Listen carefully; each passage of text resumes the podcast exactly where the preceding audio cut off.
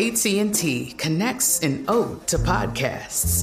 Connect the alarm. Change the podcast you stream. Connect the snooze. Ten more minutes to dream.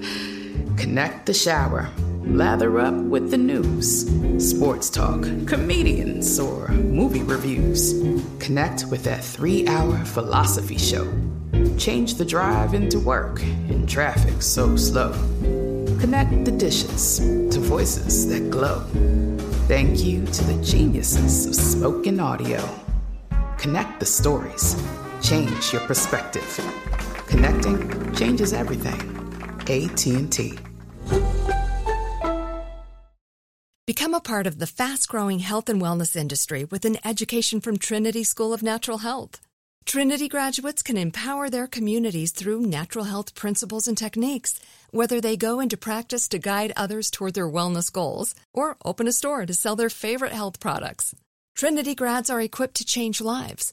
With nineteen online programs and flexibility to fit your busy schedule, including the popular Certified Natural Health Professional, you can get the training that helps you turn your passion into a career. And here's the best part. You can earn the certification in less than a year. From herbology to naturopathy and health coaching, Trinity allows you to make a meaningful difference by helping others live healthier, happier lives. Don't wait any longer to pursue your passion for natural health. Enroll today at trinity school dot org. That's trinity school dot org. This episode is brought to you by Navy Federal Credit Union. At Navy Federal, it's been the mission to help the military community for over ninety years. And not just help them, but do everything to make sure they not only grow, but flourish. That's why Navy Federal Credit Union has all kinds of great savings and investment options like share certificates with sky-high rates. So don't hesitate. Start growing your finances today with a variety of savings and investment options. Navy Federal Credit Union. Our members are the mission. Savings products insured by N C U A. Investment products are not insured, not obligations of Navy Federal and may lose value.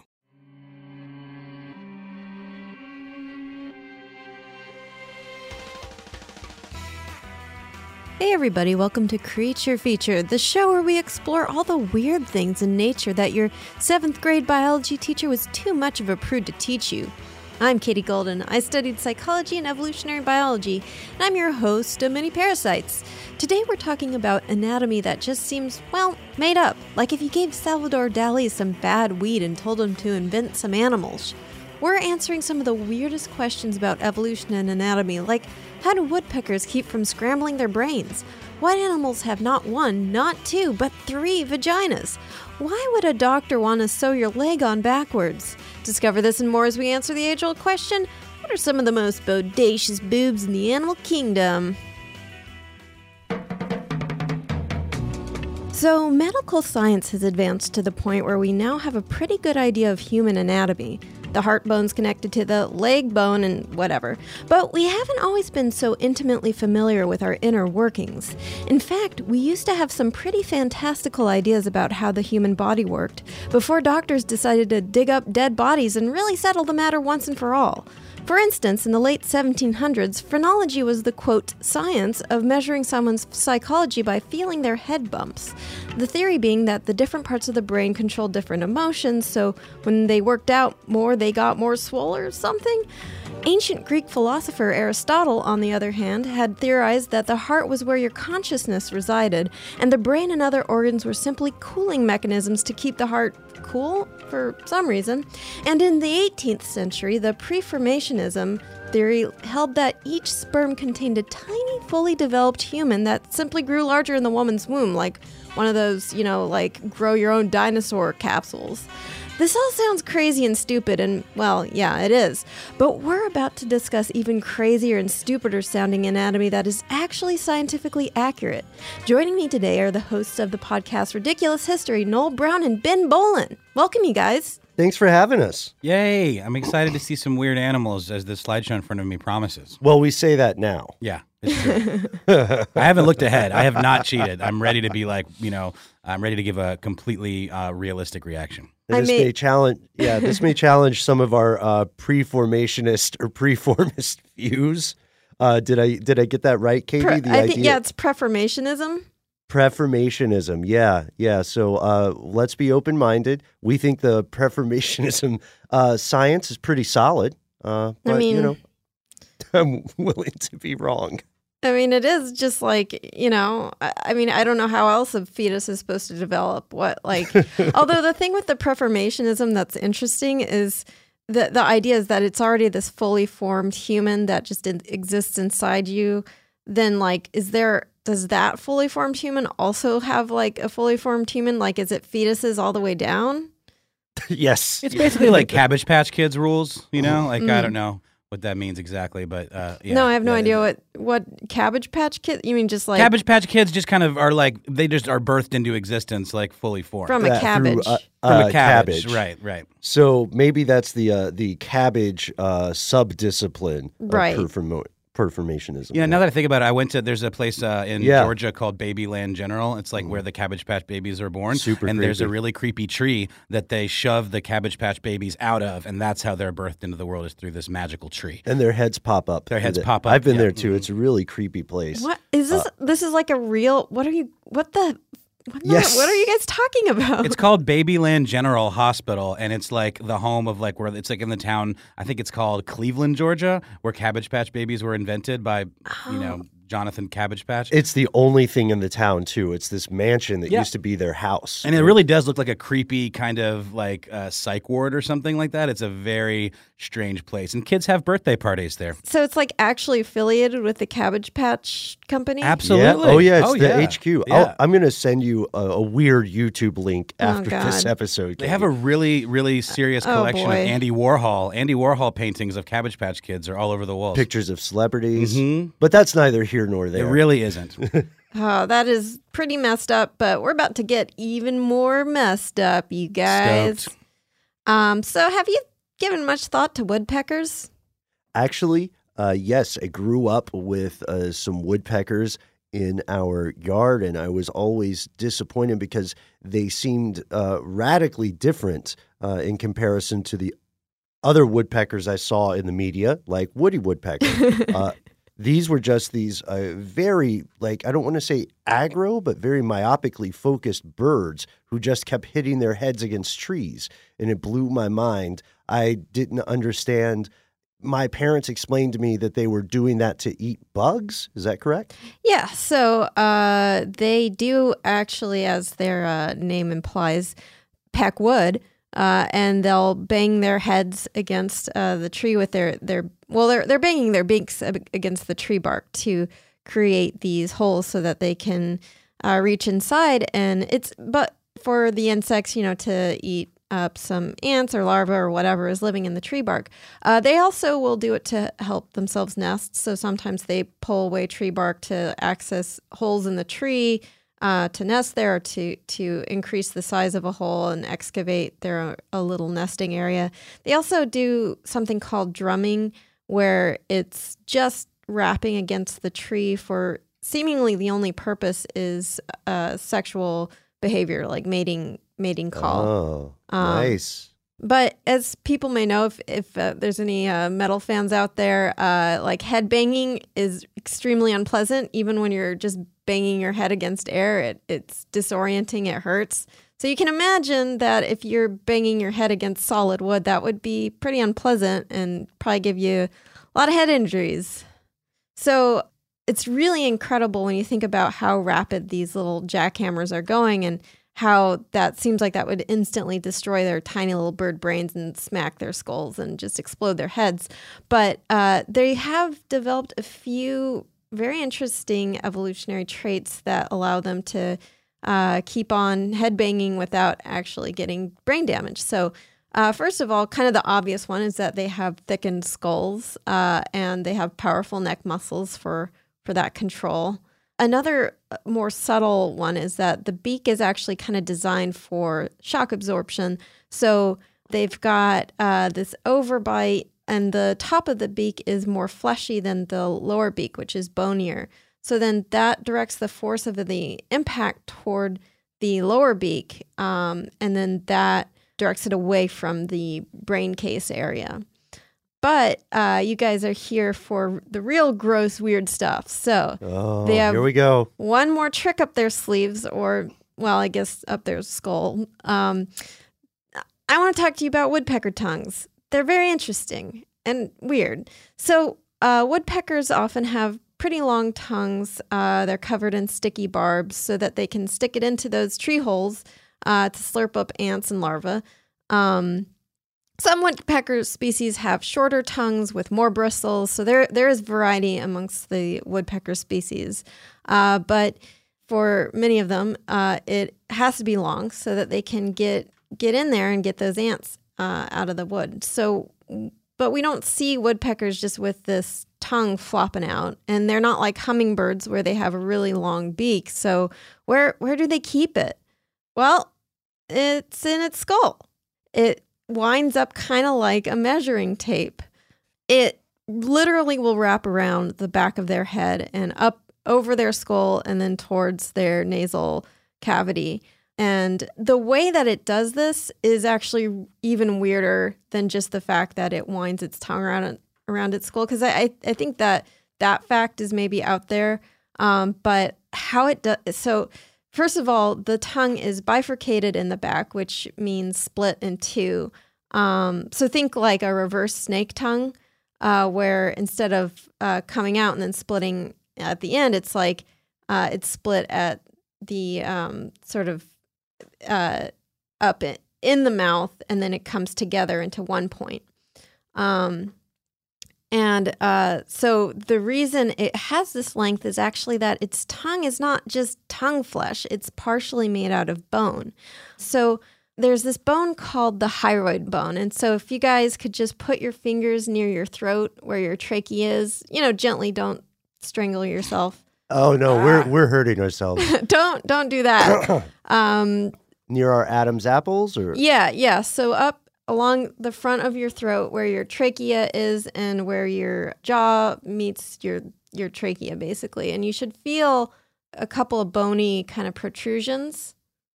Yep. Do you feel that? That's the that's the hyoid bone. So uh, it's this symmetrical kind of butterfly-shaped bone. Um, it supports and anchors the tongue, and it helps in swallowing. Uh, in woodpeckers, these bones wrap all the way around the skull and up towards their nasal cavities, and it's all covered in tongue tissue.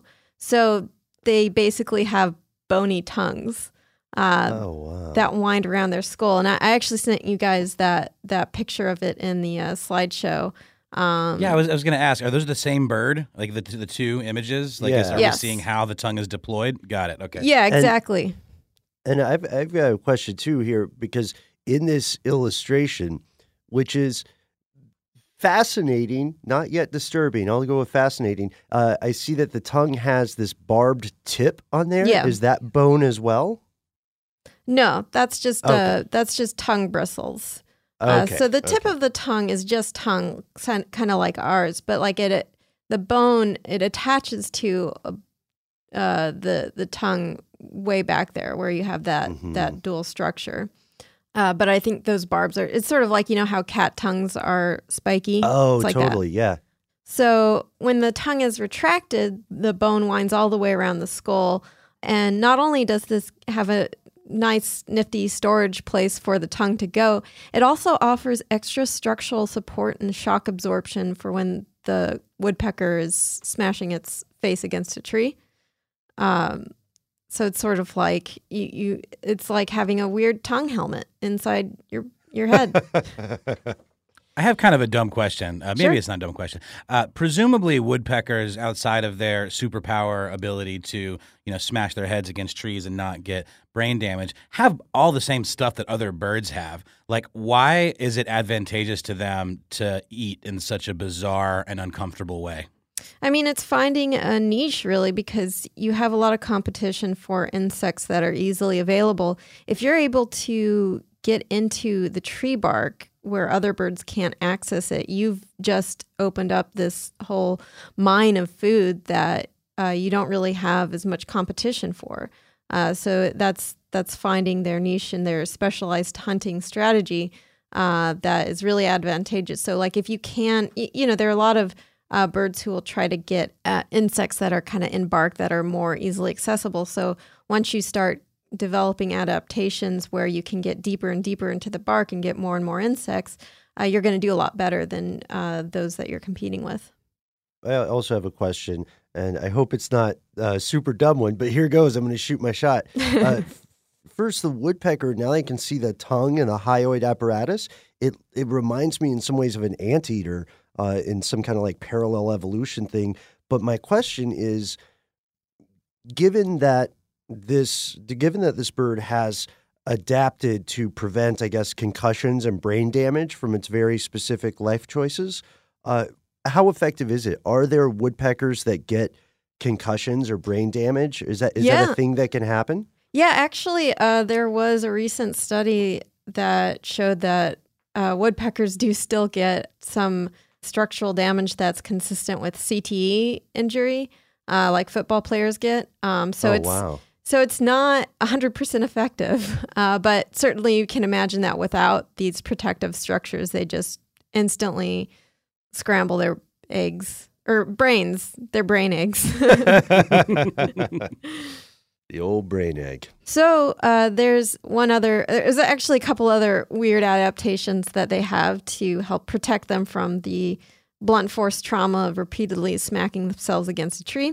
Uh, their brains are extra dry, so they don't have as many fluids surrounding the brain, so they don't just like, uh, and I guess this, this, I think this is the scientific terminology, so their brains don't slosh around a lot. Uh, and then they also have a nictating membrane, uh, which is that weird transparent eyelid that you'll see on your cat, and that covers their eye as they're pecking, so it's like a set of goggles, so because otherwise their eyeballs would probably pop out. Wow. Because of the, the constant impact? Yeah, the force of that. You know, like yeah. you, it's sort of like if you're riding a bike and you the bike is suddenly stopped, you'll fly off the bike. That, but with eyeballs. I had a similar experience like that with one of those bird scooters recently, oh, yeah. so oh, I no. totally understand this scenario. Right, right. Is it a coincidence that it's called a bird scooter? I no, that was my point. No, it's not. A, it's absolutely not a coincidence. dun, dun. It, it makes me uniquely qualified to, to have this conversation right. with you right You're now. Basically an ornithologist now. No, actually, th- I don't know if I think I probably told you this last time we were on, uh, but I am deathly afraid of birds and woodpeckers in particular. Just, just the more freaky the adaptation, the worse. Like I have nightmares where I wake up and there's like woodpeckers under my covers, and I wake up like in a cold sweat. And and yeah, it's it's a thing that I struggle with. Um, so I'm pretty triggered right now, actually. But well, I'm trying to hold. I'm trying to hold. it together. Well, you know, I mean, uh, I, I did present you with a nice diagram showing its tongue wrapping around its skull uh, and how long it is and how pointy it is. Uh, and I'm sure mm. that'll help. Yep. Yeah. Yep. Feeling good. Well, if you're uncomfortable with birds, why don't we pivot to something a little uh, less less weird? Uh, mm. Kangaroo vaginas. Oh, finally. Yeah. Great. I'm here for it. So... Kangaroos, wombats, koalas, Tasmanian devils, uh, these marsupials uh, have three vaginas. Uh, so first of all, I want you to get your minds out of the gutter. Uh, they don't have three vulvas. It's not like the alien in Total Recall where she's got, uh, you know, the yeah. three breasts. Um, it's not the Australia version of that. Right, yeah. right. So it's not just like three uh, vulvas just kind of like randomly placed on the kangaroo somewhere. Um, so the vagina, uh, this is, it's going to be a little bit of sex ed here. The vi- vagina is an inside organ. Um, it's the canal that you do sex inside that sperm travels up and babies come out of. Uh, that's where menstruation and discharge come out. And that's also where Gwyneth Paltrow puts her jade eggs in. That's what the vagina is. That's what we're talking about. Um, so... You know, we we like to use our imaginations on this show. Uh, I want you to imagine a naked female kangaroo. so, so a kangaroo not like wearing a suit or right, something. Right. Or like boxing shorts. Yeah, no boxing gloves, totally naked. So it's going to oh, okay. it's gonna have a normal looking uh, kangaroo vulva uh, as far as kangaroo vulvas go. But uh, once you look inside the kangaroo, uh, the vagina splits off into three canals Uh, that meet back up, sort of like a weird steering wheel or like a no smoking logo, uh, or like the, that lo- London like subway logo, the underground logo. Uh, so I, if you actually, if you guys proceed in the slideshow, you can see uh, oh, yeah, yeah. the interesting complex sort of, uh, it looks a little bit like a French horn, honestly. Yeah. I, I know what this means, but I just want to point out that there's a one diagram that says middle vagina, Joey travels down this one.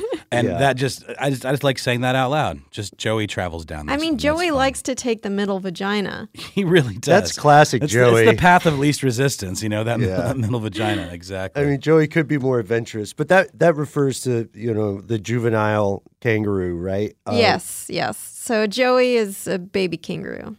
I have a question looking looking at this, which uh, it also looks like it might be a made-up musical instrument in a sci-fi film. Yeah. Like, like a Doctor Seuss book or something yeah, like, like that. The yeah, like The Fifth Element or uh, Doctor Seuss or something in Whoville. But it apparently is very real. Um, I have always heard that kangaroos, uh, female kangaroos, are an animal that can either suspend its pregnancy or uh, some somehow control when and how it gives birth, or when it gives birth at least. Is that correct, or is that something that my college friends made up when we were hanging out too late at night? Yeah, so it can kind of time it. Um, so what the, the beauty of the kangaroo reproductive system is that it can have three Joeys at once, basically, and at different oh. stages of development. So you've got one Joey that is, think of it as like a toddler, where it's like outside of the pouch, walking around, you know, maybe still like reaching in the pouch for um, milk and stuff, but it, it's a it's in sort of what what you would associate uh, Joey to look like, um, and then you have the second one, which is uh, the Joey that is inside of the pouch. So that's usually uh, the really young Joey that's either at a very early stage of its development when it looks like those weird little pink jelly beans, or it's a little older, but uh, it's so it's developing inside of the pouch. And then you have a third Joey that is still developing inside of the uterus, or traveling down, you know, once the middle Joey leaves the pouch, then that one uh, starts to travel down and leave uh, and then makes that heroic crawl from uh, the vagina to the pouch, which is kind of incredible. So I, I don't think they can consciously control it, like, you know, oh, well, you know, I've got this. This Joey is a real pain in the in the in the, the rump here. Vagina? So yeah. the real pain in the middle vagina. So I'm going to stall off that other that other Joey. But yeah, th- there is a this timing allows them to be perpetually pregnant. It's like an assembly line of Joeys. So what's interesting uh, is some biologists think that. So as you can see from the diagram, the middle vagina is a little narrower than the other ones. Um, and some biologists think this is why Joeys are born so premature, because it's just too narrow for a bigger baby. So that's why they have to make that crazy crawl from uh, the vagina to the pouch. If you if you don't know what I'm talking about, Joeys are born very tiny, like they they look like little little gross pink beans, and then they oh, have yeah. to they crawl all o- and and they're they look like an embryo. They don't look like they're fully developed, and they're not. And then they crawl from, after they give birth, they crawl from the vagina and they go all the way up into the pouch. So that having that narrow middle vagina is like, maybe that's why this is, this happens. Oh, they also, it's important to note that they have two uteruses, two uteri. I see that. Yeah. Um, and that's actually not too uncommon. Um, they're bifurcated uteri in deers, cats, dogs, elephants, whales, and a lot of other cool animal ladies. Uh, in fact, he- humans only having one uterus, we're more of the uh, the weird ones, I guess. I've always thought that, yeah. Yeah. No, just kidding.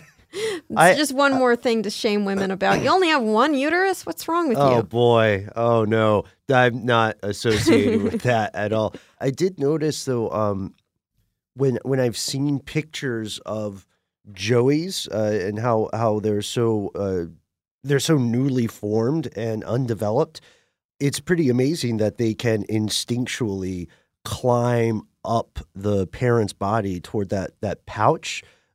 But the pouch always weirded me out. Like, it is the it, I never thought I'd say this on the air. Is this treble vagina adaptation?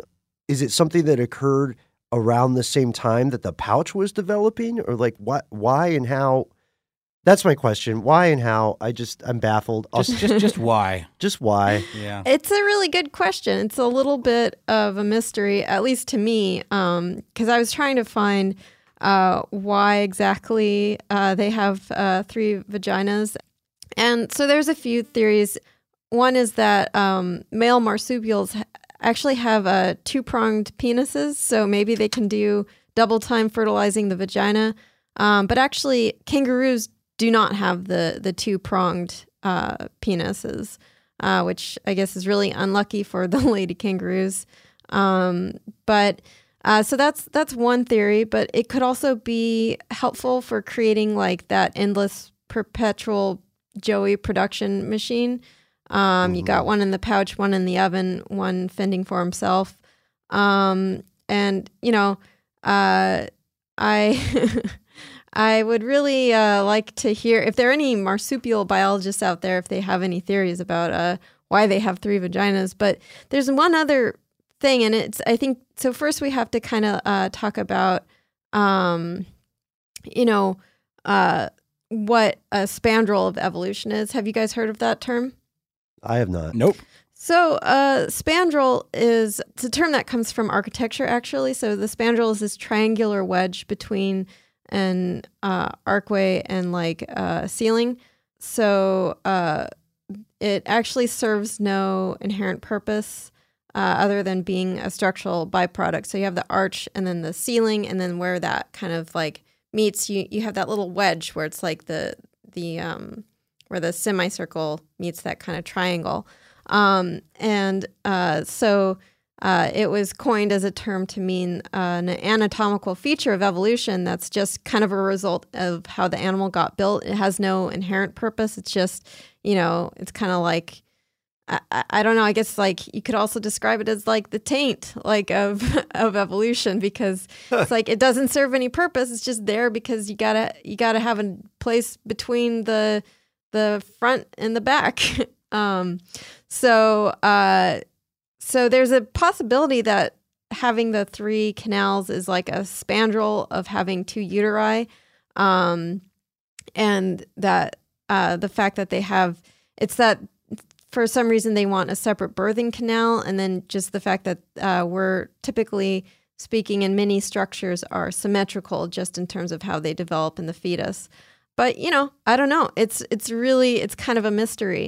Uh, and we'll actually see kind of in another animal, maybe a proto, kind of a proto pouch, which is really interesting uh, later on that we'll discuss. But first, I want to take you guys on the imagination train to Imagination Station. So this one's actually really easy. Uh, just imagine an elephant in your head. Close your eyes. Okay. Mm. Got it there. So and gentle. Such kind eyes. Majestic. Yes. Uh. And all of its elephanty goodness. Huh? Does it have big tusks? Oh, it yeah. It does, no, yeah. you're, doing, you're doing it wrong. It's a female no. elephant. Huh, didn't expect uh, that, did you? Um, okay, okay. Now well, imagine twist. that with it is a smaller elephant, a little baby. Is it cute? Yep. Oh, boy, is it ever. Adorable. Cute little baby. Mm-hmm. Now, that baby elephant, he's going to be hungry, and it's got to drink milk from its mother. How does it do this? Where, where, like, like, try to imagine, where do you think it's getting the milk from? Maybe uh, through the trunk. Maybe like a, a, a, a cow. Maybe they're like secret elephant udders. Right. Or the have you ever? Beast. I don't know. Have you ever tried to imagine this, like an elephant's udders?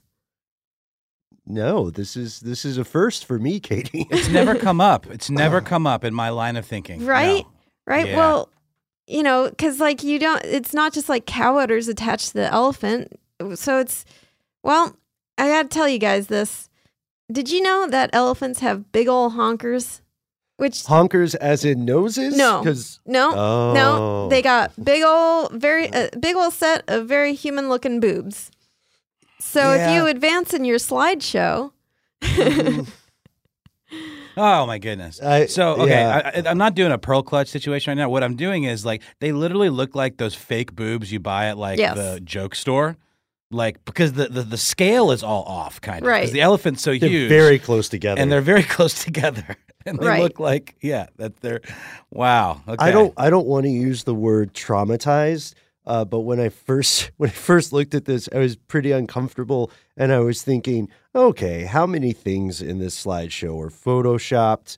I better be a good sport about this. But if I were in the wild, I've only seen elephants in, you know, zoos or nature preserves. So if I were in the wild and I saw a, a busty elephant running at me, I would freak out. Yeah, and then you would be trampled. I'd be tramp. I'd be. Tra I would die. Trampled I, by the feet or by the boobs? I don't know. That's un the problem. Un unclear. I love the. Uh, I love the caption you have on this slide too. It just says. Very non, you know, it's just like very matter of factly. Some hot elephant tits. Yeah, thanks, Katie. Yeah, it's it's. You guys are welcome for this slideshow. By the way, I'm going to see if I can post this slideshow online. Actually, oh please uh, do for the listeners. Um, but so is this is this like something they always have, and that I've just never noticed? Noticed? Yeah. Yeah. Well, they they have it. So when they're when they're nursing, they they definitely swell up. But uh, but yeah, I mean they they've. This is not new. It's not like a twenty nineteen weird new millennial thing. Like they've always had, elephants have always had breasts. Um, and also I would encourage my listeners to Google elephant boobs um, and do it with the safe search off for sure. Um, and, and just, just roll those die. uh, so what's really interesting about the elephant mammary glands is that they are some of the most human looking boobs on an animal that I've actually ever seen, and that includes primates. Uh, because if you think of primate boobs, they actually, you know, they're they're pretty small. They're kind of flat as Kansas. Um, but the elephants actually have more extensive breast tissue. So the reason their breast tissue is so voluptuous is so the baby elephant can reach better, because elephants are big, baby elephants are less big, and it, that's tricky.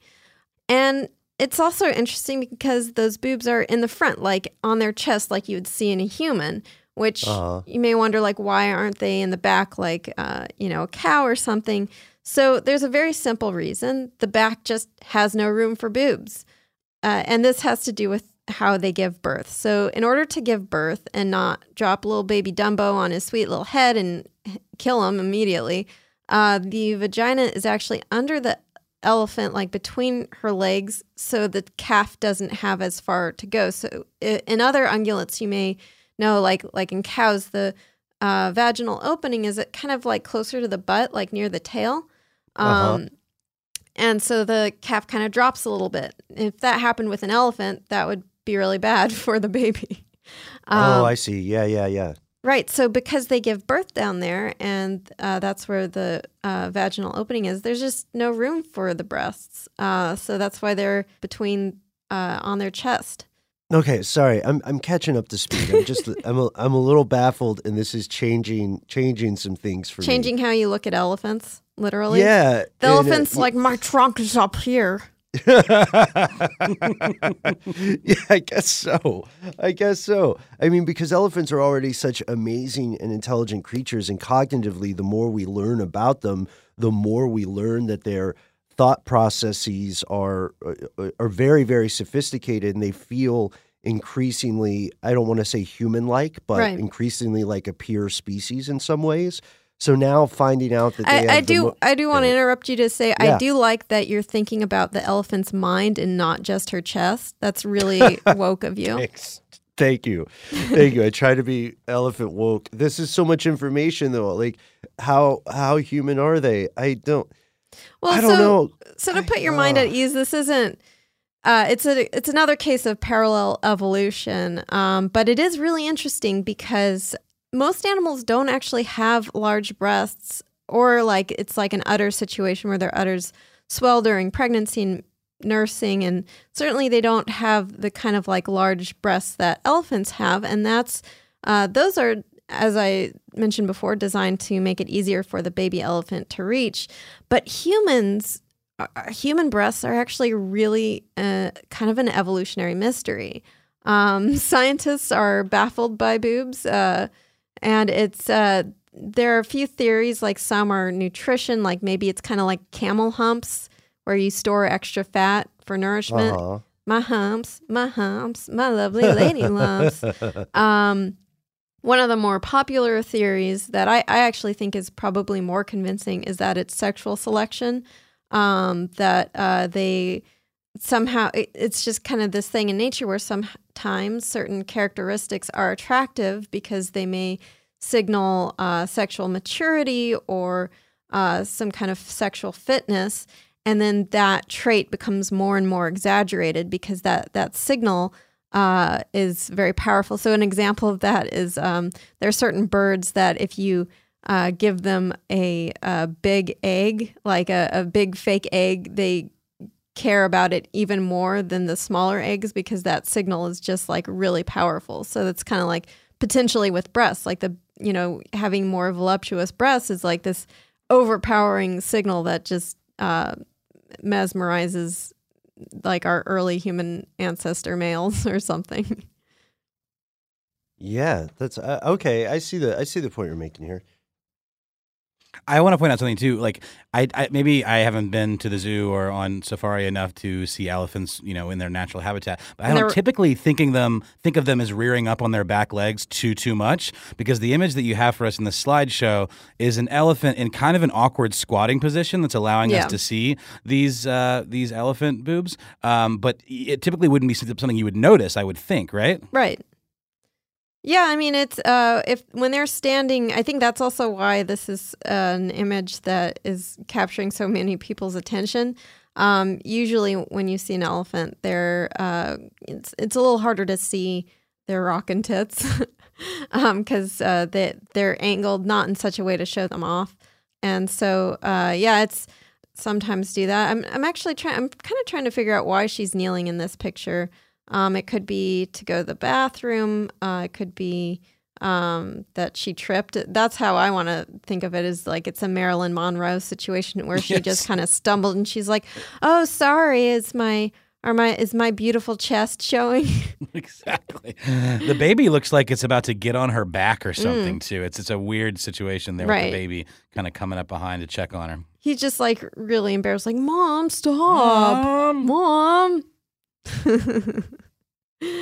um, so I teased earlier that I wanted to talk about animal pouch, kind of like a potential um, sort of proto-pouch situation. Uh, and uh-huh. it's actually a very interesting animal. Um, so it's called the Colugo flying lemur, and it's actually not a lemur, and it doesn't fly. So what the heck? Why... You know? Yeah, is that like it's just its street name or something? That's just that's that's the it's it's a type of drug actually. It's called Colugo flying lemur. It's oh, really nice. gonna okay. make you really gonna make you fly, dude. um, so they I don't live, know this this this creature definitely looks like he's tripping balls. He's got these giant like big totally old eyes. Dilated pupils. Yeah. Yep. I thought yeah I thought I could see tripping. I was thinking more like a Studio Ghibli anime animal yeah. in some kind of magical woodland. Uh, environment, yeah, yeah, for sure, for sure. Yeah, he so, looks like he's so to about de- to lead thirteen-year-old me off on an adventure. So to describe this for the audience, like it's it kind of looks like a a DreamWorks version of a flying squirrel. Like remember mm-hmm. what what was his name? Skrit, the the little squirrel from Ice Age. Oh mm-hmm. yeah, something like that. Yeah, like that, but with like big old skin flaps. Um, so they live in Southeast Asia. Uh, they're not lemurs. But they are close relatives of primates. Um, they, uh, like I said, they're kind of like, they look a little bit like flying squirrels, but way more fucky. Uh, they have a big flap of skin they can use to glide huge distances up to five hundred feet without even losing that much altitude. Um, they kind of look like they should be close relatives of bats, but they're not. That's just an, another case of parallel evolution. Um And they're really bad at climbing and are super clumsy, so it's a it's very fortunate that they have a built-in parachute. Uh, they kind of climb by like awkwardly hopping up a tree. Um, oh, okay. They eat shoots and leaves, uh, and uh, they actually use their skin flaps sometimes to carry their babies. Now they're not uh, they're not. This is not necessarily like oh, this is how. Uh, pouches evolved, but I think it's an interesting thing where you have this, you have some anatomical feature, and then you can kind of see how potentially like a um, another structure could be start to be used for caring for offspring, like how the pouch like was evolved to be a protective area for the offspring. You have these arm flaps, which are not to be used as a pouch, but then they do get used as that. And that's really interesting to me. That's um, fascinating. It's it's almost like a um, an evolutionary crossroads or yeah. adaptive crossroads. Like what what will win the day? Will it be more useful to uh, glide and have a built-in parachute because you're crappy at climbing, or will it be more useful to have a pouch to protect your young? I don't know.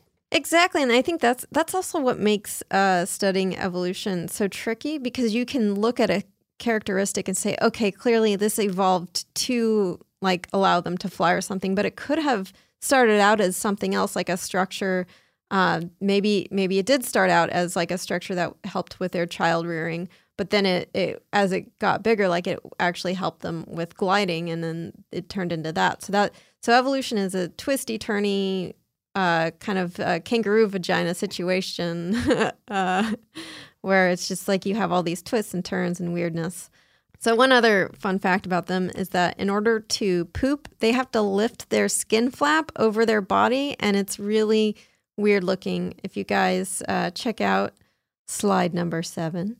I've discussed it. I am trauma. This is, you know, I thought I thought I had uh, gotten over the uh, the uh, tough part with the elephant breast, but this is traumatizing. I didn't know what I was looking at for a second. I thought it was a weird dragon fruit. Uh, yeah. Wait, is it turning? Is it turning its pouch inside out? It's yeah. holding up its. We're yeah. seeing the inside of the pouch. It right. looks like. Right. So it's, oh, it's, it's well, it's, like it's not really the, a pouch. It's just this like. That, well, yeah. No, I got it. The flaps. Yeah. The flaps. It's like it took its cape up. Right. And all and the entire cape turned out to be made of asshole. It's like an Animal Kingdom goatsy kind of situation. It really is. It looks prolapsed. Oh my god. Well, so uh, it's the membrane uh, that makes up its flap. Like on the top, it looks kind of cool because it's covered in fur, but from the bottom, it's nude. It's not covered in fur, so it's all veiny and weird and pink and translucent. Uh, and it, when it folds itself up, it kind of looks like it's turning itself inside out. Uh, yeah, it's uh stuff of nightmares. Jeez, kind of a like a you know that that painter Hieronymus Bosch. Uh huh. I love him. Like all his uh, paintings of humans being tortured in hell. Mm-hmm. So it looks I like. Just, yep.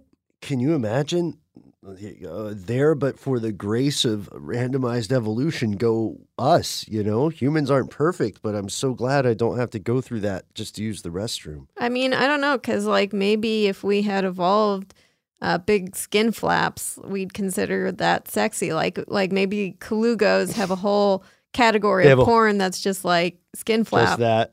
Yeah. Oh my gosh, it was the worst upskirt videos ever. uh, yeah, I'm just I'm really glad that I don't have to pull my asshole over my back mm-hmm. to use the restroom. Eh, sounds a little sounds a little overrated, to be honest to me. What is he using to do it?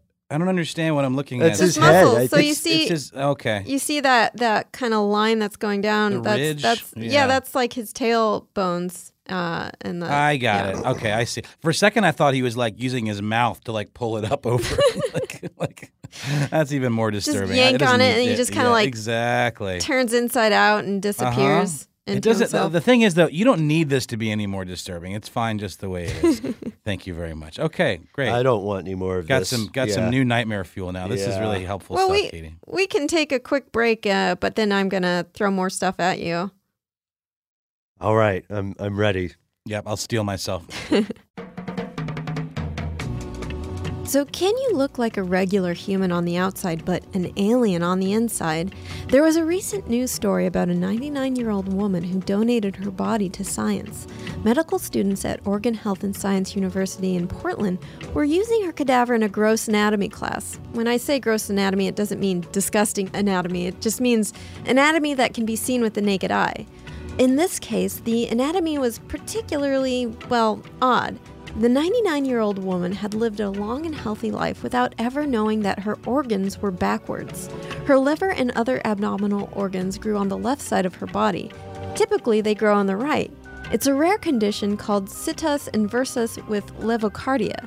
She's thought to be the oldest person to survive with this condition, and I mean, at ninety-nine years old, she's probably one of the oldest people to live, period. This is a one in twenty thousand condition with a typically bad outlook, where only one in fifty million live to adulthood. So this ninety-nine-year-old woman was truly one in a billion. Hold on to your livers, we'll be right back with more Wild Anatomy. Become a part of the fast-growing health and wellness industry with an education from Trinity School of Natural Health.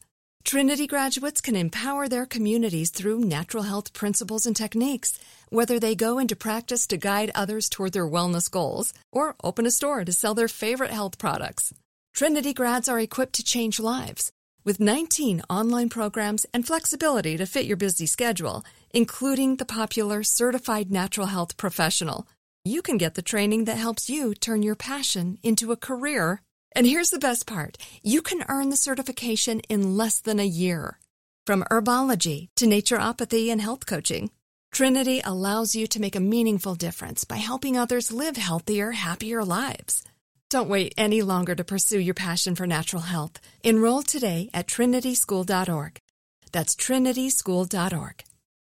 This episode is brought to you by Navy Federal Credit Union. At Navy Federal, it's been the mission to help the military community for over ninety years. And not just help them, but do everything to make sure they not only grow, but flourish. That's why Navy Federal Credit Union has all kinds of great savings and investment options, like share certificates with sky-high rates. So don't hesitate. Start growing your finances today with a variety of savings and investment options. Navy Federal Credit Union. Our members are the mission. Savings products insured by N C U A. Investment products are not insured, not obligations of Navy Federal and may lose value. Snag a Job is where America goes to hire, with the deepest talent pool in hourly hiring. With access to over six million active hourly workers, Snag a Job is the all-in-one solution for hiring high-quality employees who can cover all your needs.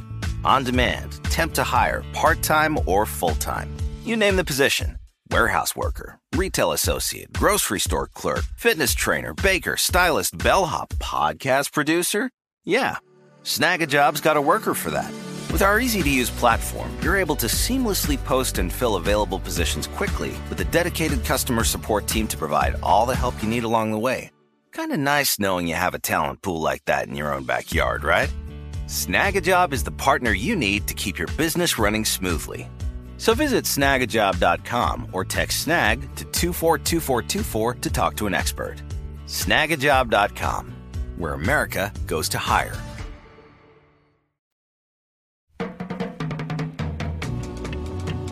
Sometimes animals are so strange, scientists don't believe they're real. This was the case when the platypus was discovered. In seventeen ninety-nine, the biologist George Shaw couldn't believe that the platypus specimen he was looking at was real. After all, a platypus has what looks like a duck's bill and a beaver's tail with no nipples and it lays eggs? Surely, people thought it must be a hoax. But as you know, the platypus is very real, as are the freaky, fantastical animals we're about to discuss. These animals you may not have heard of. Alright guys, so I want you to imagine that you're walking in the beautiful forests of Southeast Asia. Awesome. You're there among trees and plants and various wildlife, and suddenly you smell the delicious scent of popcorn. You look around. There's no theaters to be found here. It's a forest. Suddenly, you see what looks like a cross between a lorax, a bear, a cat, and a monkey. It's the binturong! Is it uh, is is this the source of this popcorn smell? Yes, it is, which we will discuss. Uh, do you guys see? I sent you that image of the binturong just chilling on a tree. Mm-hmm. Um, yeah, it's a mood for sure. Yeah, and uh, and the second image I show you, you can see how shaggy it is and how thick its tail is. It mm-hmm. is a chonky, chonky tail. So.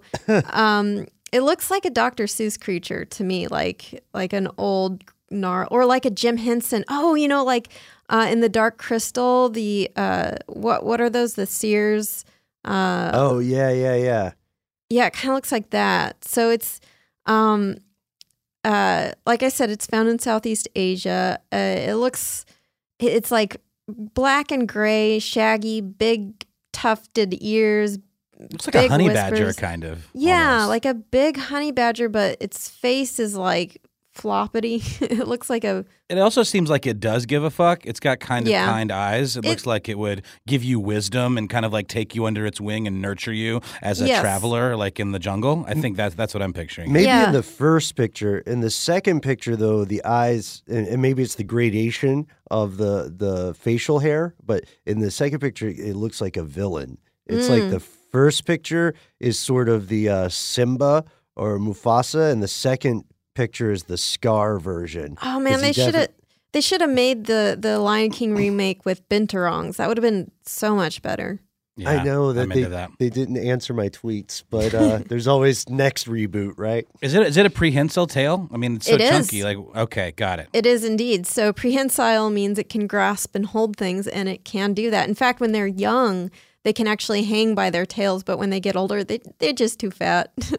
Too heavy. Yeah. Um, Some chonk, as you said. Too so much so that chonk. Adaptation becomes less helpful as they get older, or like does it does it still serve a purpose for them? Still serves a purpose, still allows them to balance uh, as they climb on trees. Um, ah, gotcha. And, you know, for for young uh, binturong that's maybe less adept at climbing, that being able to actually support their whole weight on a tree is very much more useful probably than an adult. So uh, it's actually not a cat or a bear. It is... Try to guess, like, some of its closest relatives. Okay, not cats, not bears, not badgers. Uh, what? Meerkat? Uh, yeah, no? m- maybe like, uh, oh, what's what's the one? Um, whatever a red panda is. Mm. Tanuki? Well, well, actually, you're closest with the cat's guess. So they're a member of the viverrid family, which uh, includes palm civets and genets, which... Civets and genets look like cats, but they aren't. Um, oh, civets are the ones that make the uh, great but disturbing coffee. Yes, the poop coffee. I, th- I think you're right about that. Yes, yeah. So where they, they eat these coffee beans and then they poop it out, and then you collect the, the mm-hmm. pooped out beans and drink that up as your your nice hot poopy bean juice in the morning. It's really expensive too. Yeah, yes. I love my expensive poopy hot bean juice. Who doesn't? Yeah, it's just um, not the same without the poop. So they're related to cats, but they're also related to hyenas and weasels. So that whole sort of group of... Uh, I know hyenas seem like a kind of weird... Like you would think they would be more related to dogs, but they're that's actually also parallel evolution, which we talk about a lot today. But uh-huh. uh, yeah, so that's what that thing is, this binturong. It's omnivorous, and uh, it's about four feet long from head to tail. Uh, the tail is about as long as the body, so it's like a two-foot-long tail, two-foot-long body. Uh, they weigh about fifty pounds, so, you know, like a slight, kind of a big dog. They, they're like a big dog uh, mm-hmm. with a bunch of shaggy fur and eyes that have seen into the heart and soul of the universe. um, females are actually larger than males, which is pretty rare amongst mammals. Uh, usually male mammals are larger than females. As you know, in... Um, insects, the female is often larger. So uh, like I mentioned earlier, they're famous for smelling like popcorn or corn chips, a real yummy smell. And that, that nice, pleasant popcorn-y smell is coming from their scrotal or vulval glands. Oh, it's their stank. Yep, it's their musk. Mm. So they have a, they have some scent glands located near their genitals uh, that they use to uh, mark. And uh, that it, it smells like fresh, buttery popcorn. Old popcorn. Wait steak. a minute. So I think I heard and didn't believe one time that vanilla extract, something from vanilla extract comes from like beaver scent glands. Is that true? I don't know. I don't think so. What? Well, it seems to make sense based on what you're saying. Well, I mean, if, like, uh, if vanilla this thing extract, gener- yeah. I thought vanilla extract came from the vanilla bean plant. The bean no, pod, for sure, right? but uh, but I, I heard that there was, I heard there was like a synthetic version of it that came from like beaver scent pouches. But you know, people say all kinds of stuff. But at the same time, like what, what they can't bottle this uh, this gland juice and make buttered popcorn. You know, I scented don't know. Stuff? That's a good question. I'm actually I actually looked up beaver butt uh, and vanilla, and I found a National Geographic article that says beaver butts emit goo used for vanilla flavoring. Yeah, um, a substitute vanilla flavor, uh, and then sometimes raspberry or strawberry. It's called castoreum. Um, mm-hmm. And the U S F D A uh, lists castoreum as generally regarded as safe. I wish that they would like do like generally regarded as safe, but disgusting. Exactly. Yeah. I, also, I just found one last fact about that. I also found castoreum was uh, used in Sweden to flavor schnapps, and they have one called, uh, literally, it translates in English to beaver shout. It's uh, it's it's beaver butt juice booze. Wow. Beaver butt juice booze. Uh, this this is weird too, because now I'm thinking, like, when I go to movie theaters, am I smelling actual popcorn or am I smelling Benturong booty? You Probably know? Like, not Benturongs unless you're in a forest in Southeast Asia. Um, okay. I mean, it is interesting. I, I think these are pretty, these are threatened or endangered animals. Um, otherwise, it'd be great to harvest their butt juices to make uh, artificial popcorn. Can people keep these as pets or do they? I don't know. They shouldn't. And you okay. wouldn't want to, but do people keep wild exotic animals as pets that they definitely shouldn't? I mean, that does happen. Um, yeah. They are at the San Diego Zoo, uh, and I looked up uh, the... They say that they get fed a diet that includes primate biscuits, which is so cute sounding, like, we made you a little special biscuit. Benturongs aren't primates, but I guess that they are have a similar diet because they're omnivorous. Are they intelligent? I don't know. I, I think they're, you know, about as intelligent as like a uh, like a weasel or a cat, which is okay. to say possibly like just containing the wisdom of the universe. But sometimes they sit there and lick their own butthole for hours. So it's hard to know. It's because of the popcorn smell. You know? Man, if my butthole smelled like popcorn. Mm. Uh, and then one other cool fact is that they can turn their ankles one hundred eighty degrees. So in theory, they could open doors. What? No, too far. Yep. Too far. So if you, if you're like at home and you suddenly hear a door creak open and the scent of popcorn wafts in the air and you hear the footsteps and a black shaggy figure. Probably me, actually, I, and I've come over and like brought some I, some popcorn, and I, I'm covered in dog hair. Cla classic, right? I'm, right. I'm loving the horror movie setup here. So now, w let's go back to Imagination Land, uh, Imagination Station, home of the brain. Uh, so now, imagine you're in the grasslands of South America. You smell something distinct, and it's not popcorn, but yes, it's the unmistakable odor of that dank-ass herb, my dude. Some four twenty, some of that old devil's lettuce. You look around, ready to toke it up with someone, but instead, you see a deer. No, wait, that's no deer. It comes closer and closer with long, long, spindly legs, a red body, a black mane, the tail of a fox, and the head of a wolf. So this is the maned wolves, which is not a wolf. And they're not a fox, but a distinct species of canid. Uh, so if you guys, I've sent you a picture of this this guy, and it's really incredible looking because its legs do not look like they go with the animal. It's got a real set of gams. For no, sure. Yeah, it's, it's also, it's all kinds of wrong. You're right, like the proportions seem off, like the head size versus the legs. And right. It's got this dainty little posture with the front legs crossed over each other and this come hither look and these kind uh, of like satellite the, ears. The Are satellite you attracted to are, this wolf? Hey, look, I'm, I'm working through some feelings right now, okay? um, yeah, A K A uh, wolf mane, because um, it smells like uh, it smells like weed, apparently, right? It does smell like weed. In fact, what? Uh, How much cooler can this wolf get? It looks like it looks like again like a. Uh, character you would see in Spirited Away or something, right. Or Princess Mononoke. Dude, no, it totally looked like the Spirit of the Forest, like with, yeah. the, with the human face in yep, Spirit yep. or in uh, oh yeah, Princess, and Princess Mononoke.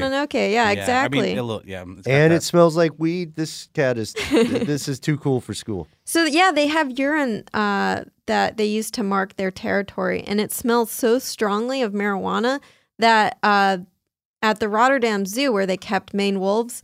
Uh, cops were looking around, uh, scouring the zoo for pot smokers, because uh, they're like, we keep we keep smelling pot, but it was just wolf pee. Weird. Okay, I'm, I think it's less cool now that I know it's the urine that smells. like marijuana, but uh, still I'd visit it in the zoo. Wait a minute, are you saying it's not okay to smoke weed at the Rotterdam Zoo? I guess that's not. My, I'm I sorry, was actually, that's my that's my takeaway. You know here. What? I actually, when I was researching this, that was the most surprising thing to me. Not that their pee smells like marijuana, because like I, I'm so used to whatever weird animal things they get up to, but the fact that like in Rotterdam they're so invested in stopping people from smoking pot at the zoo blows my mind. Exactly. It's like a known issue at the yeah, Rotterdam I know, Zoo. I know. Is that everyone goes there to get high. Well, no, I mean, like you can smoke weed openly in, in Rotterdam, right? I mean, that's what I was. I don't I was know. Getting. I, I, I guess don't. Not at the zoo, though. Maybe not. It's for children. You got to stick to your, your hash bars and your ha- like the proprietor of it. I'm thinking of Pulp Fiction now. Uh, it's four twenty p.m. right now. Just F Y I, in here in Atlanta, Georgia. It's so. Only one twenty here. Yeah. Sadly, um, that is funny though. four twenty, dude. Uh, so, like I said, Maine wolves aren't actually wolves. Uh, they are this this species of canid that um, uh, evolved these like weird deer-like legs, uh, and they they kind of look like a fox, a deer, and a wolf had an orgy, and just like popped out this weird animal. Um, so they're about three feet tall, and they weigh about fifty pounds. So again, kind of like. Uh, purport like their proportions are all different, but they're about the size of a binturong, um, and uh, they're omnivores and they're solitary hunters. So they're not really like wolves in their social structure. Uh, they're this is cute. They're actually monogamous, so they live together with their life partner, uh, and they'll um, stick together. And so th- I think they they and their partner do. Hunt together to some extent, but I, I don't think they actually work together in the same way that like a wolf pack structure does, but they do stick with one partner, typically speaking, which is really cute. And they also have a roar bark, which is really unique.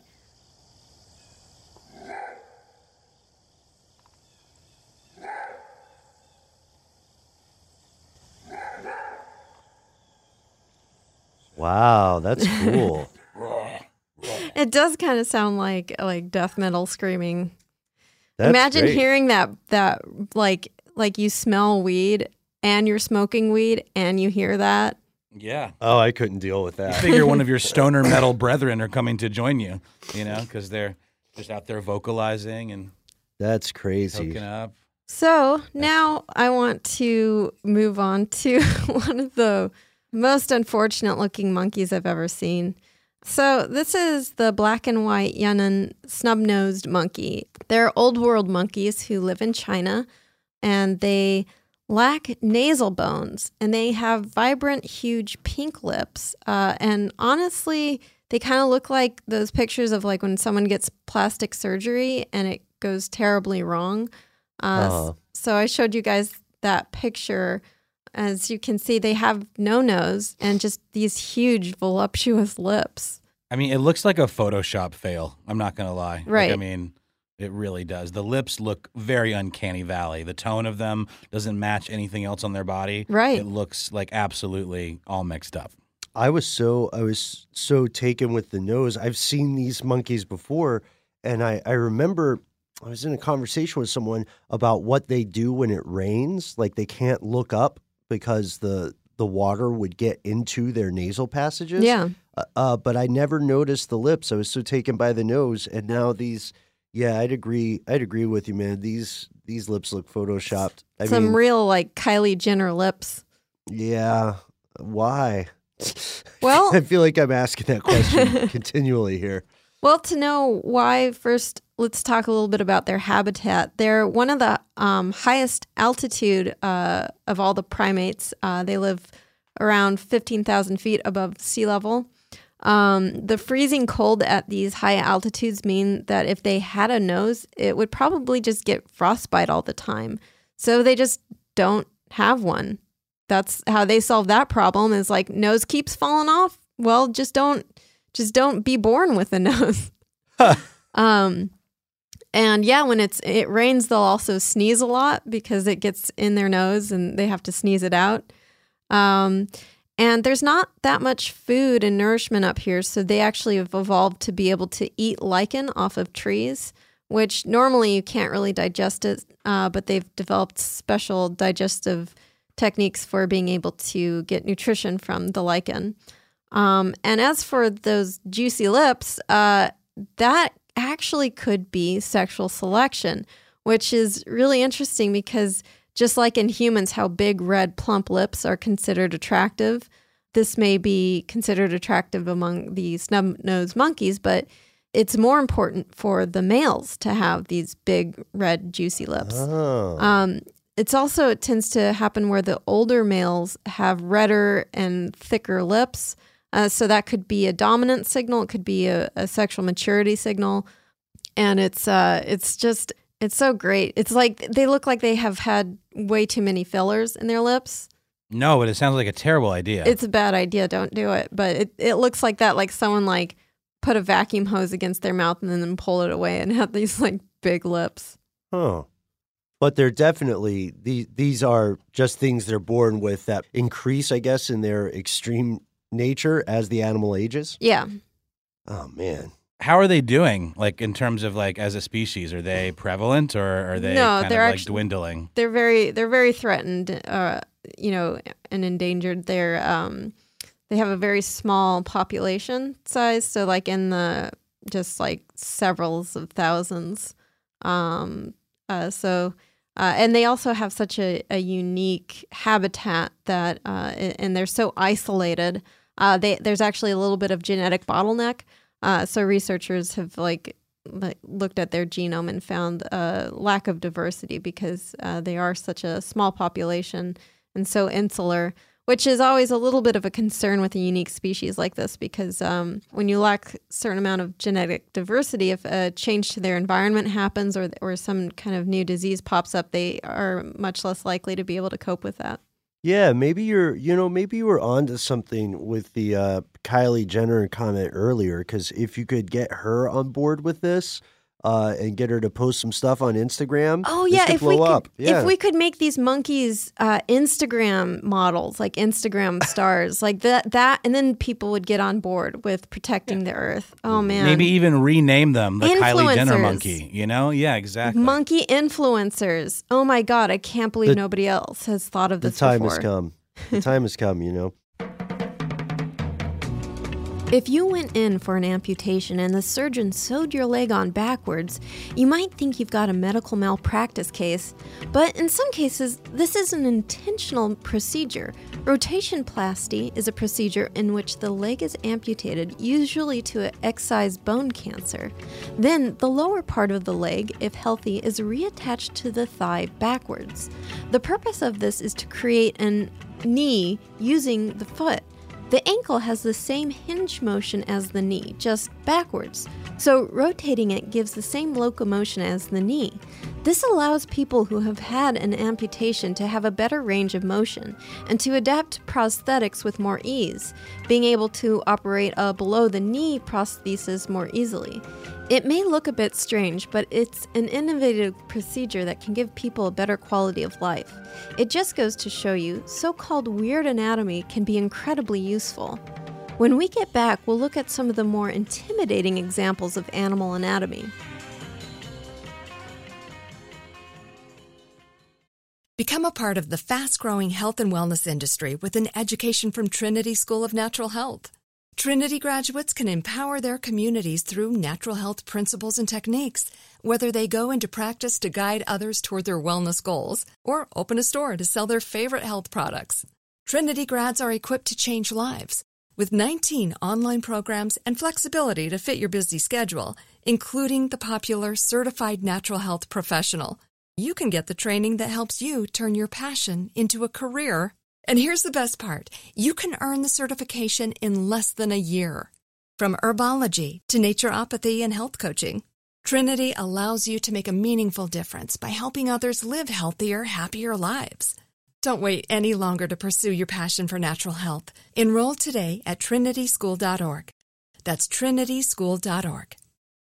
This episode is brought to you by Navy Federal Credit Union. At Navy Federal, it's been the mission to help the military community for over ninety years. And not just help them, but do everything to make sure they not only grow, but flourish. That's why Navy Federal Credit Union has all kinds of great savings and investment options like share certificates with sky-high rates. So don't hesitate. Start growing your finances today with a variety of savings and investment options. Navy Federal Credit Union. Our members are the mission. Savings products insured by N C U A. Investment products are not insured, not obligations of Navy Federal and may lose value. Snag a Job is where America goes to hire, with the deepest talent pool in hourly hiring. With access to over six million active hourly workers, Snag a Job is the all-in-one solution for hiring high-quality employees who can cover all your needs. On demand, temp to hire, part-time or full-time. You name the position. Warehouse worker, retail associate, grocery store clerk, fitness trainer, baker, stylist, bellhop, podcast producer? Yeah, Snag a Job's got a worker for that. With our easy-to-use platform, you're able to seamlessly post and fill available positions quickly with a dedicated customer support team to provide all the help you need along the way. Kind of nice knowing you have a talent pool like that in your own backyard, right? Snag a Job is the partner you need to keep your business running smoothly. So visit snag a job dot com or text snag to two four two four two four to talk to an expert. snag a job dot com, where America goes to hire.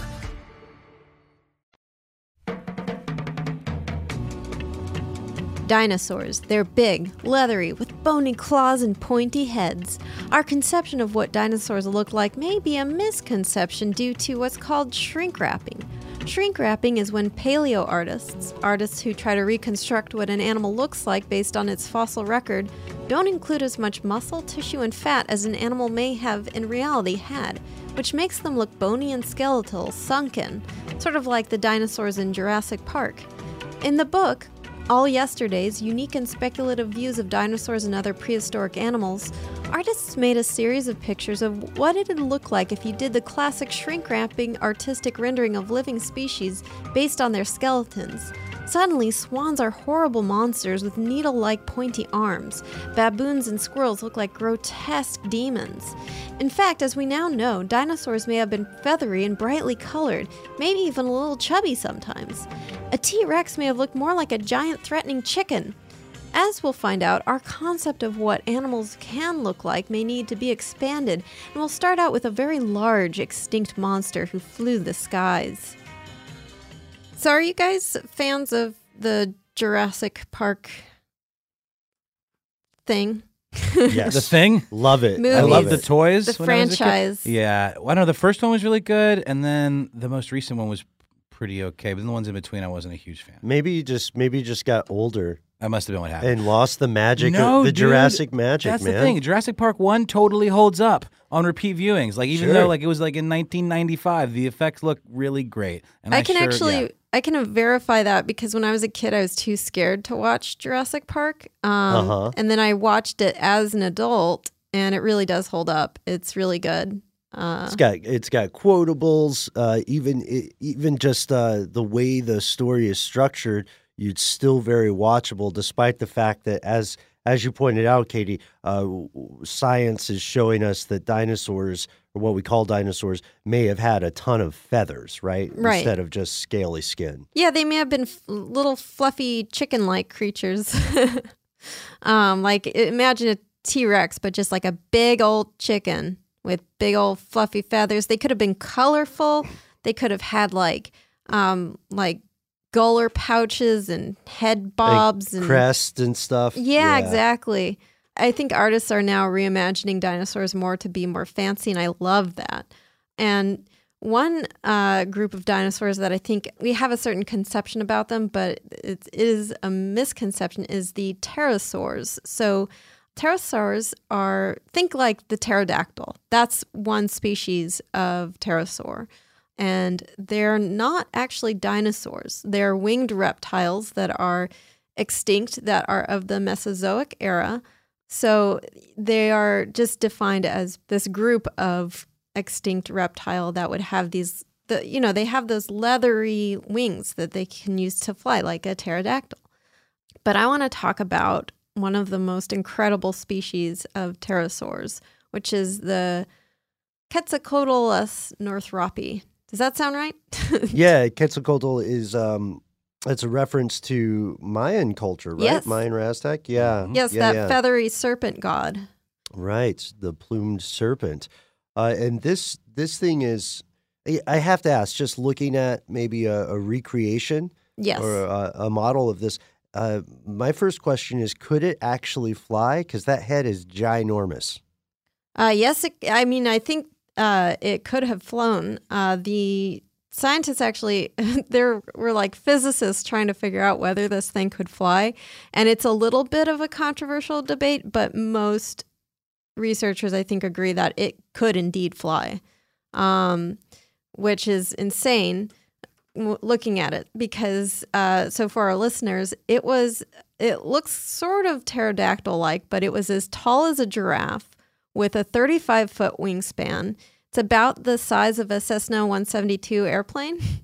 um, it has a long, sharp-pointed beak and a really muscular, stiff neck, uh, and so when they're on the ground, uh, they can fold their wings kind of like, I mean, like when you see in uh, fantasy movies how dragons walk on the ground where when they don't have forelegs, like uh, in Game of Thrones, how the dragons would walk on their folded up wings. Yep. That's exactly how these guys would walk on the ground, uh, paleontologists think.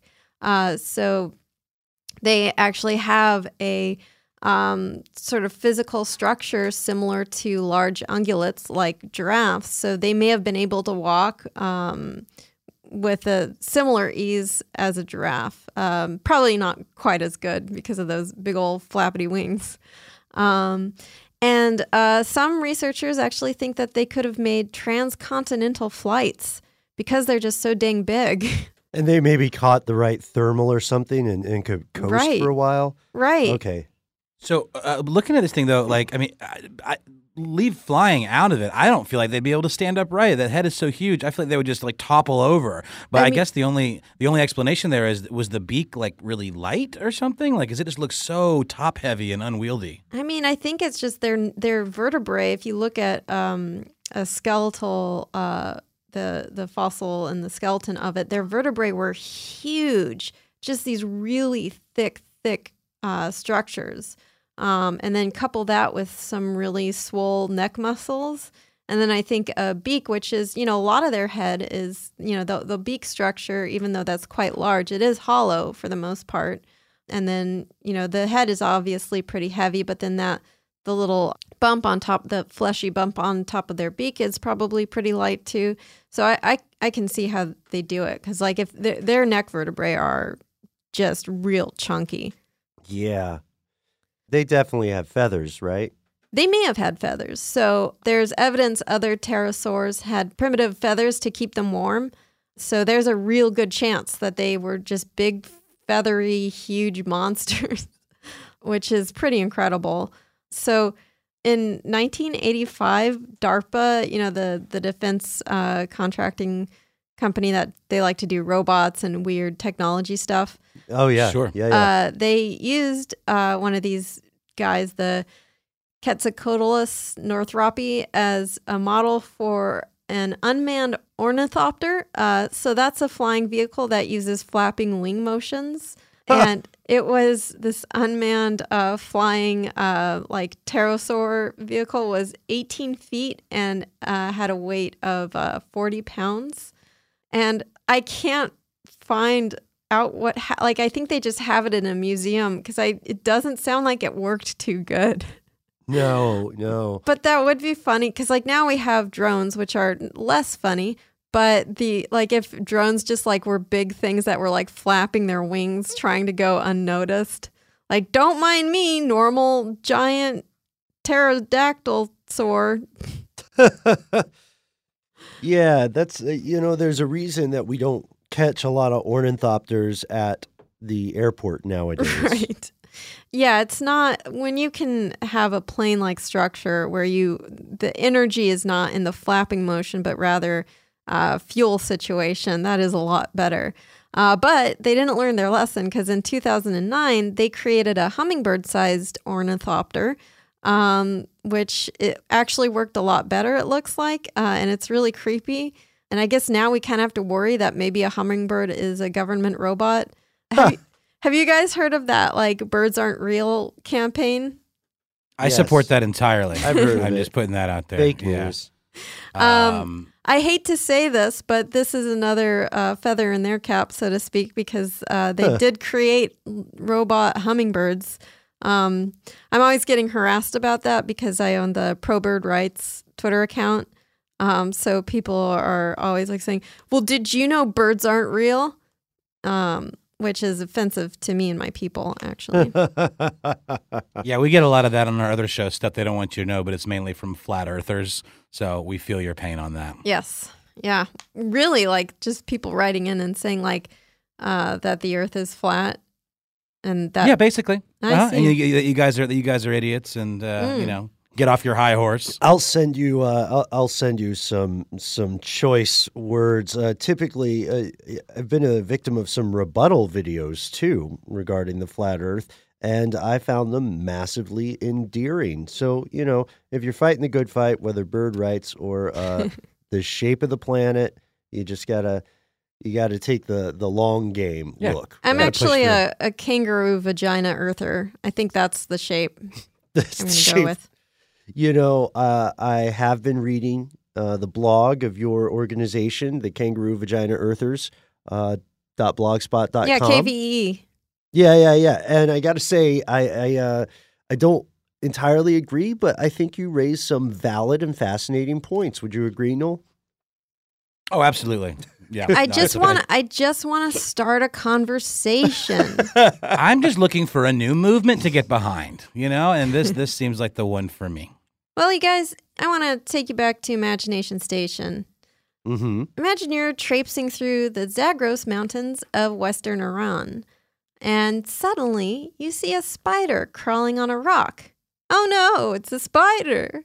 But maybe you listen to this podcast, so you know that most spiders are friends, uh, and you reach down to pet the spider, which I'm not actually recommending that you do that. Don't pet spiders. You know, some of them are venomous, but also just like they don't want to be pet by you. But you do huh. it for some reason, and suddenly the rock transforms into a viper and eats your face. So, damn, that's wow. It's a brutal plot twist. I want to talk about something called the spider-tailed horned viper, which is how it sounds like. um, it is found in Iran, uh, in the in Western Iran, like in the mountains. Uh, it has a unique adaptation to lure in birds to prey upon. So it has uh, what's called a caudal lure, which is science words for a bamboozle tail. Uh, the tail ends in a bulb, and along the tail are these elongated, spindly scales uh, that kind of look like insect legs. So the total effect is that it looks like this weird spider. And then what the snake does is it kind of twirls and slowly moves its tail around, and the effect looks extremely convincingly like a crawling spider. When I first saw this, I didn't know what I was looking at, so I just mm. thought I w- it was like a spider crawling around, and then suddenly this viper appears out of nowhere. Because it does the, look amazing. Yeah, the the viper itself uh, has camouflage, so it blends right in with the rocks, uh, except that its tail, which sticks out and looks like a spider. So the birds, all they see is this juicy-looking spider moving around, and then they go and attack the tail. And there was one video I particularly liked because uh, it showed a bird attack the tail uh, that it thought was the spider, and then the viper kind of like um, lunges at it, and the bird flies away temporarily, and then it comes back and attacks the spider or the fake spider tail oh, again, no. and then the snake like eats it. It's just does not learn its lesson. Oh, man, but I, I want to say, like, this this viper needs to get a job with, like, the Jim Henson Company, because there's some serious finesse to this, like, puppeteering yeah. going on with this fake uh, spider. I mean, it's not just... I mean, it's there's some real subtlety to the way the thing moves to make it look like a crawling creature. Yeah. And you're right. Like, I was totally taken by it first. I'm like, what am I looking at? I thought it was a rock with a spider crawling on it. Yeah, and this... then the plot... Yeah. The, the plot vi- twist is when you realize the sp- viper's there the whole time, right? Right, exactly. The viper's just like...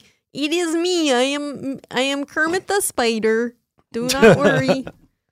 So I, it's it's interesting because this looks like uh, this is an amazing adaptation. It reminds me very much of the adaptation that rattlesnakes have. Mm-hmm. It it's like the same. What what did you call it? The caudal area, right? Yeah, which and just means so tail area. Yeah. Okay, so they went into a different direction, and I got to say these are. I don't know. I've always loved the rattlesnake adaptation because it's like they have their own maraca, yep. you know. But this is this is like a leveled great. up version, though, right? It's crazy. Yeah, they sacrificed puppeteer. They've sacrificed uh, percussion for puppeteering. You know what I mean? If you they could get a like a rattlesnake direction. and one of these vipers together, you got a show. Yeah, right. You got a whole presentation. Just you might get bit at the end. Yes. So speaking of reptiles, I want to talk about the Mexican mole lizard. It's a worm. It's a snake. Nope. It's a mole lizard. It's found in Baja California, and it looks like a pink, squiggly little spaghetti guy.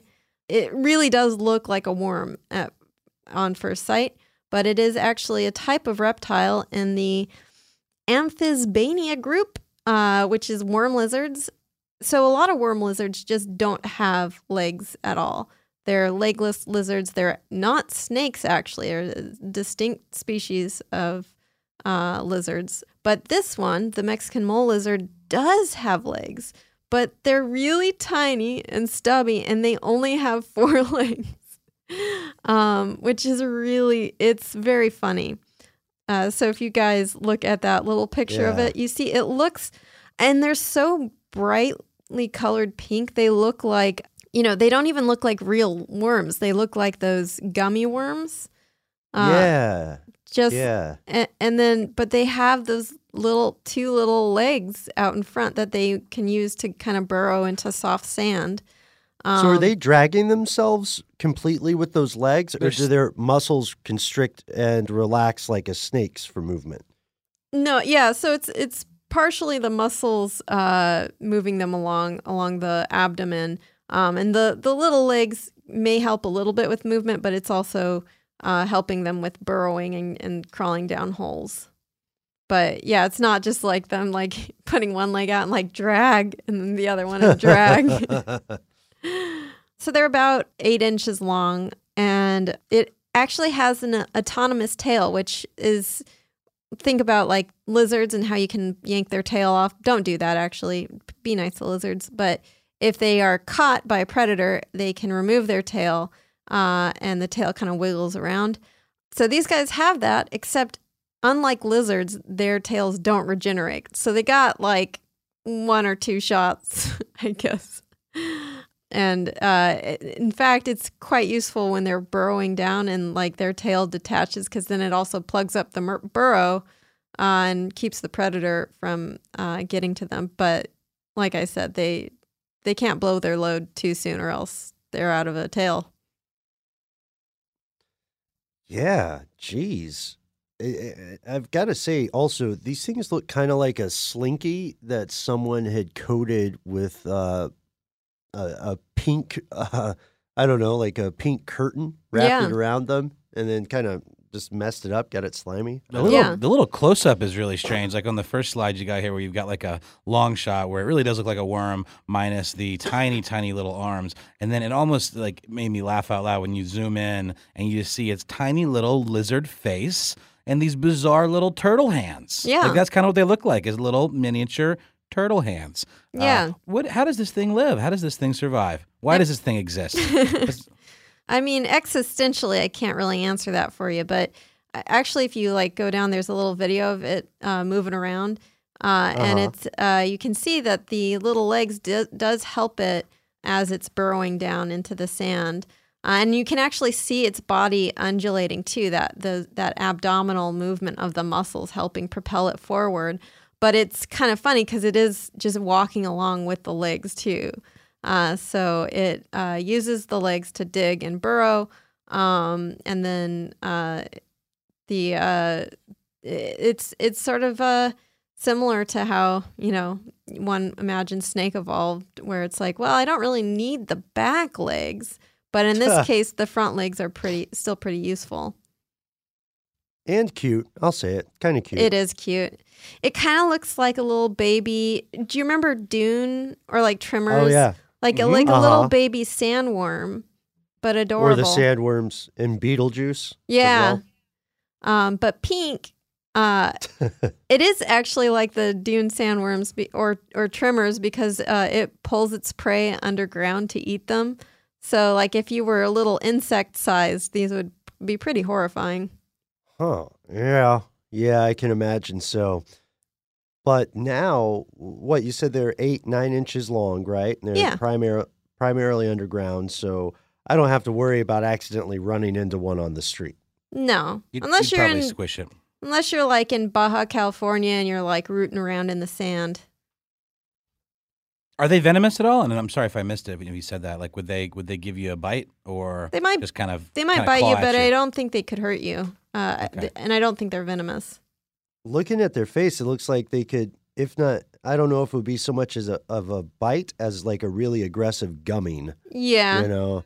Yeah. They would nom at you angrily. Sort of like a like an unfriendly hickey. Yes, yes. It's a great band name, I think. The Unfriendly Hickeys. Mm-hmm. And the Purple Nurpleettes.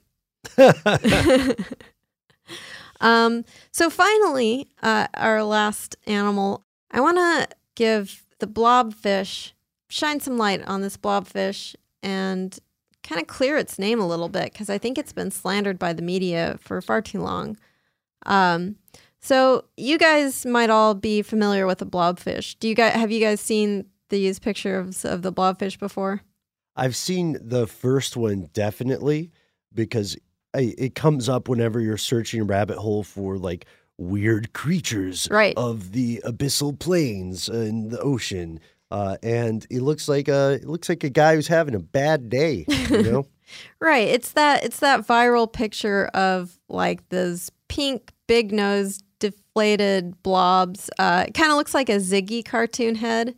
Uh, yeah, to exactly. Me. Yeah. Mm-hmm. Um, and uh, so that, you know, we're probably when you think about it, you think of this little blobfish like looking like that in the ocean, just swimming around looking sad and blobby. But this this is media lies and slander and libel and all those bad things. Um, so blobfish are deep water fish that live off of the coast of guess guess guess what uh, coast? Uh, I the, the uh, a Pacific coast. Nope, Australia. Ah. Oh, that makes so much more sense. So the pressure at four thousand feet underwater is over a hundred times that of the surface. So for animals living down there, they've been specialized such that they can survive in these crushing depths. But just as you'd be crushed diving that deep, blobfish and other fish, when brought up to the surface, uh, will kind of explode. So the blobfish, when alive in its natural habitat, looks kind of like an ugly but relatively normal fish. So I showed you guys the picture of the blobfish when he's alive and healthy, uh, and you can see... He's actually, his skin has d- a different texture. He's uh, not just uniformly pink and gooey. He's got some spines on his skin. He's uh, got some color differentiation.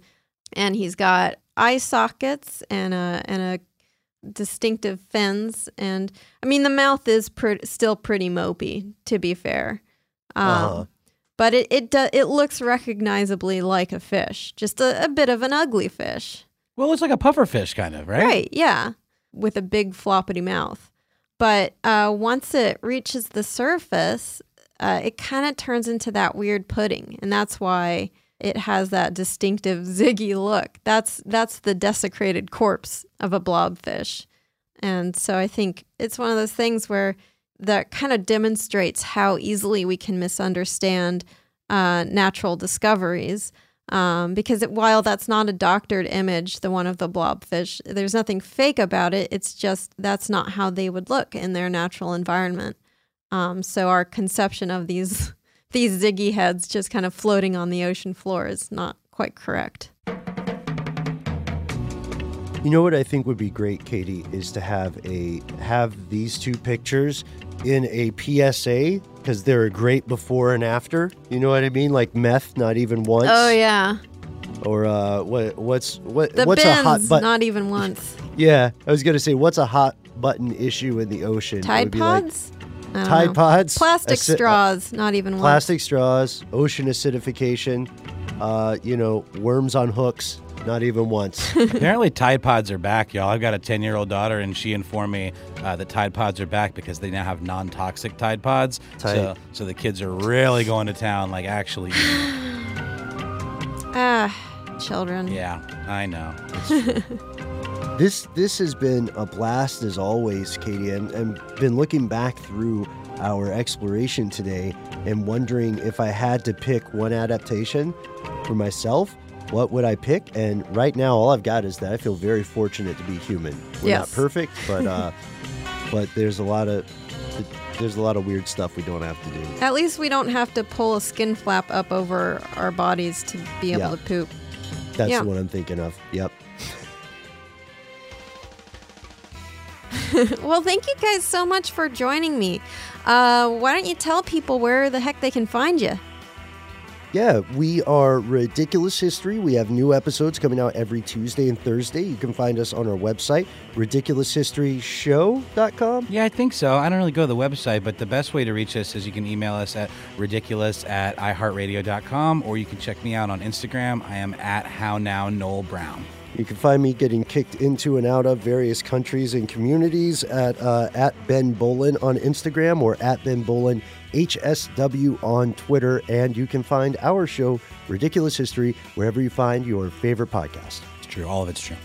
You can find us on the web uh, at creature feature pod dot com. You can find us on Instagram, Creature Feature Pod, and on Twitter, Creature Feet Pod, F E A T. Be sure to put that in, or else you will get some weird images.